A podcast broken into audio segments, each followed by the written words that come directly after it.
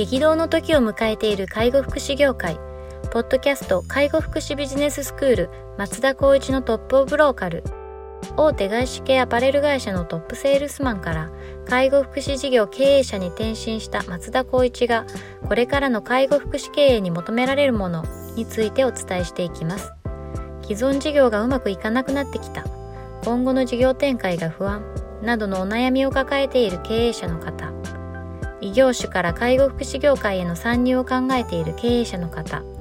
これからどんどん事業を拡大していこうと考えている経営者の方。など介護福祉ビジネスの入門から応用までさまざまなステージの方に楽しんでいただける番組です。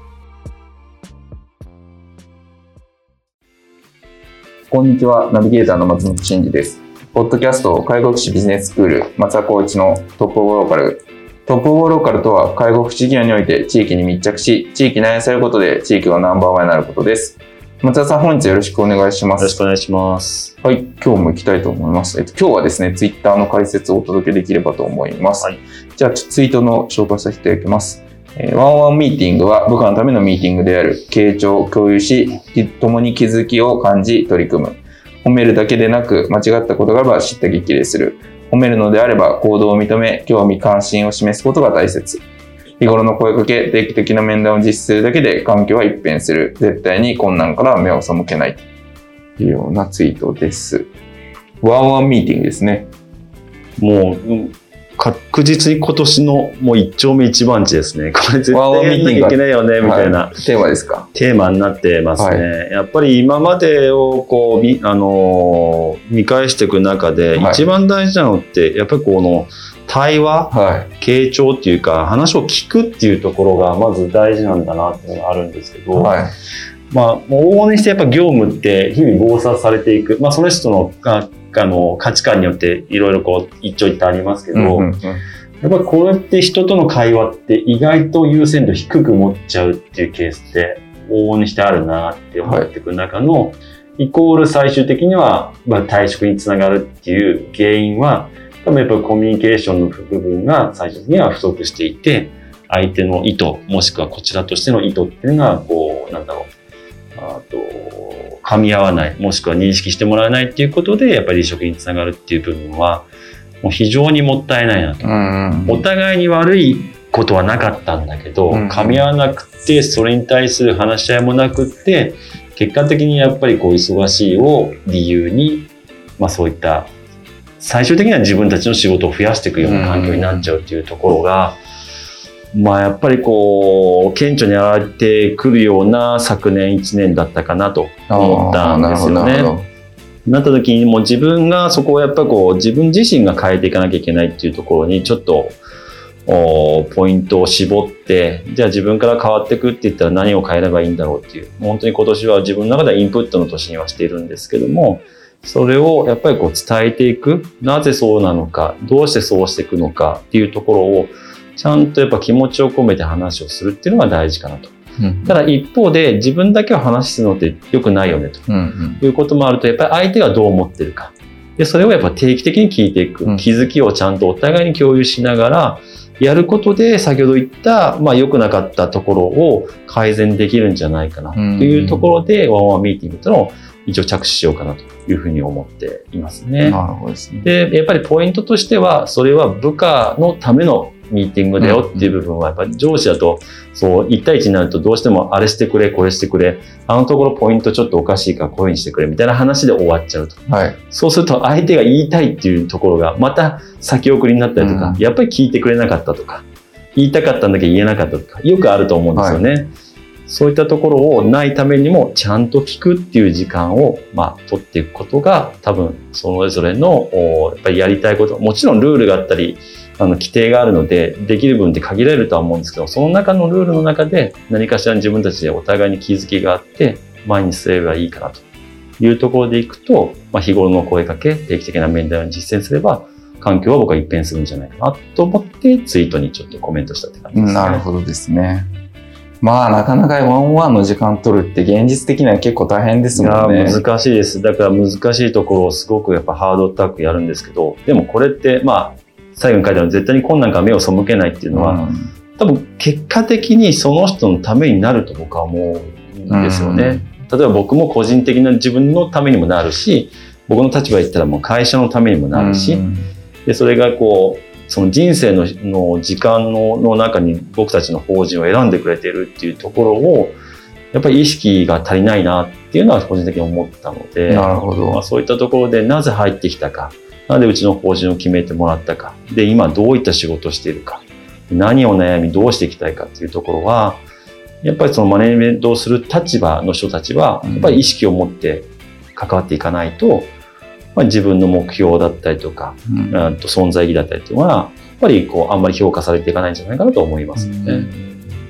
なるほどね。もう、ちなみにワンワンミーティングは実施されてる感じですか？えっと、今のポイントとしては、上長のこうスタッフとはやっぱりこうコミュニケーション。まあ、今ちょっと不定期になっちゃいますけど、思った時に呼ぶっていう形。今まではこそうう誰かを仲介して話をしたんですけど、仲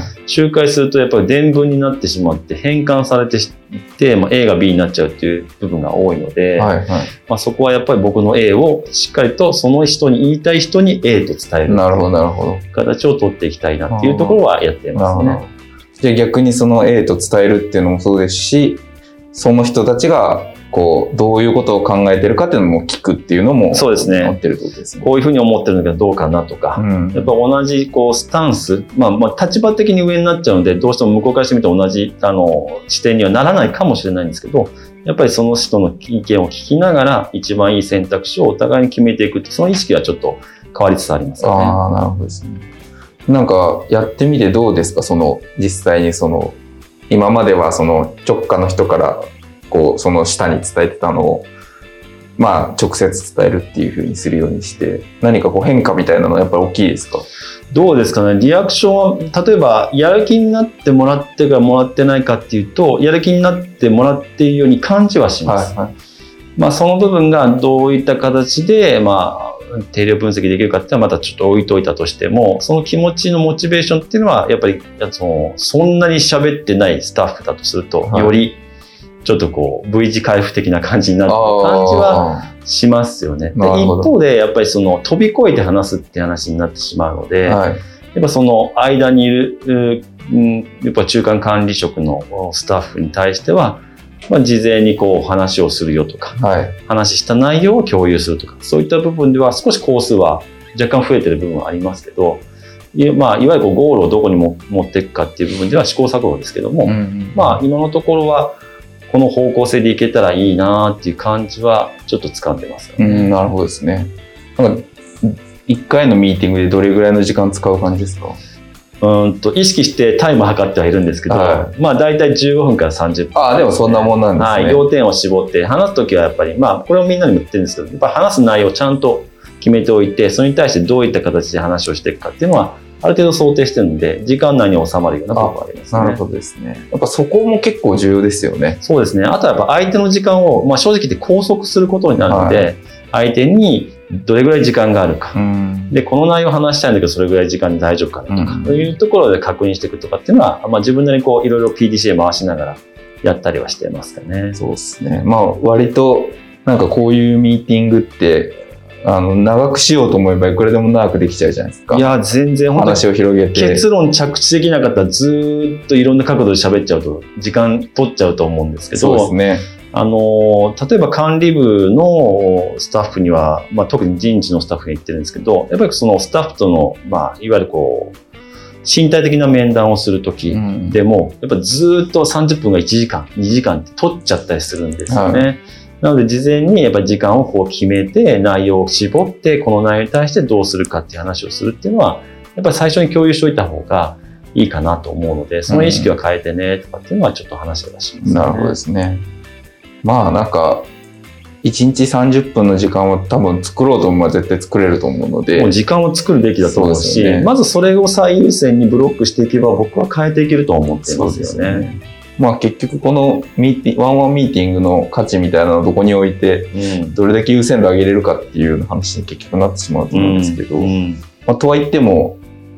じ時間かかるっていうものではあるので、うん。まあ、それこれを1時間2時間やってやってしまうと難しいですけど、まあ、30分の時めその中でうん。一気にしっかりこう向き合ってやればまあ時間は作れるんだろうなっていうのはちょっと話聞いてて思いました。ね。でもまあ、なんだろうな、あの人だったら30分で収めるけど、あの人は30分で収めれないとか、個人的なスキルっていうのが結構こう、もしかしたら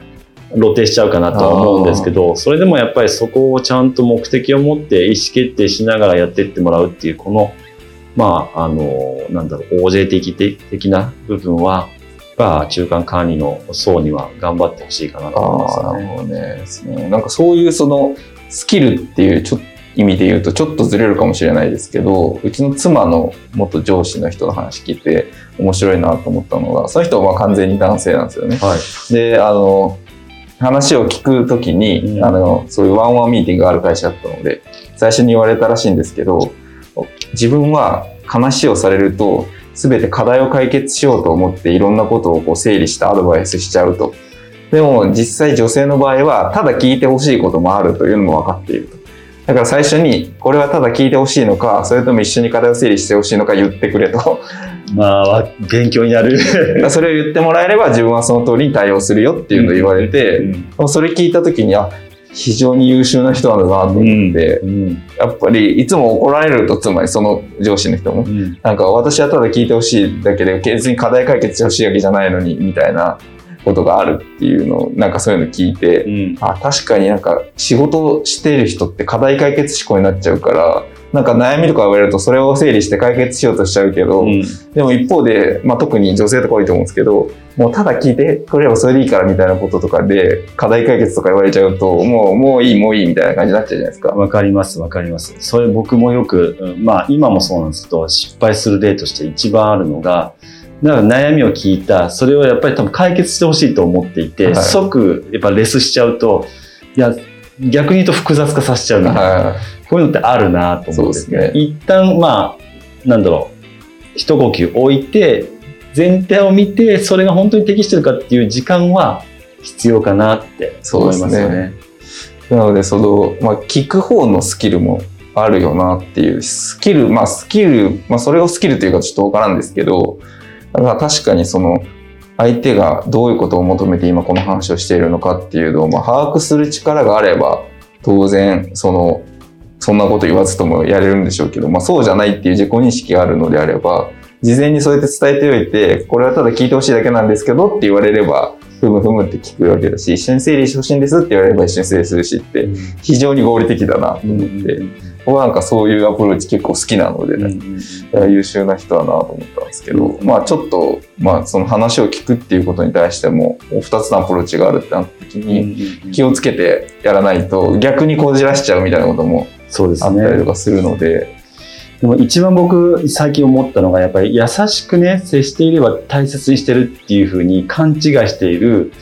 なんだろう、情緒。はいはい。あれちょっと僕どうなんだろうなってそうですねはいそれって多分話聞いてあげることがまあ大切だっていう部分にちょっとこうなんだろうシフトしてると思うんですけど、はい、まあ、その部分は今言ったようにどっちなのっていうこのアンテナがやっぱりこう僕は欠落してると思ってるんですよね。どうなんだろうって分かんないんだったらやっぱその上司の方みたいに聞いてでそれで聞くのか解決するのかっていうところはちゃんと判断した方が本当いいだろうなってちょっと思いますね。そうですね。いや、なんか、あの、結構ワンワンの話から広がってしまいましたけれども、そうですね。やっぱ、こう、聞くスキルも、まあ、上司のスキルだと思いますし、うんまあ、その上で、まあ、しっかりとこう、向き合う時間っていうのがワンワンだと思うので、有効活用してもらえると、まさにツイートに書いたように環境が一変するのかなというふうに思いますので、ぜひ、皆さんも取り組んでいただければとはい。思います。はい。では、本日は以上させていただきます。ありがとうございました。ありがとうございました。ポッドキャスト介護福祉ビジネススクール松田光一のトップオブローカル。番組では介護福祉サービスに関するご質問を当番組の専用ウェブサイトより募集しております。番組 URL よりサイトへアクセスし質問のバナーから所定のフォームへ入力の上送信をお願いします。URL は http コロンスラッシュスラッシュコロンスラッシュスラッシュ tol.sense かっこセンスハイフン world カッコワールド .com カッココムになります。皆様のご質問をお待ちしております。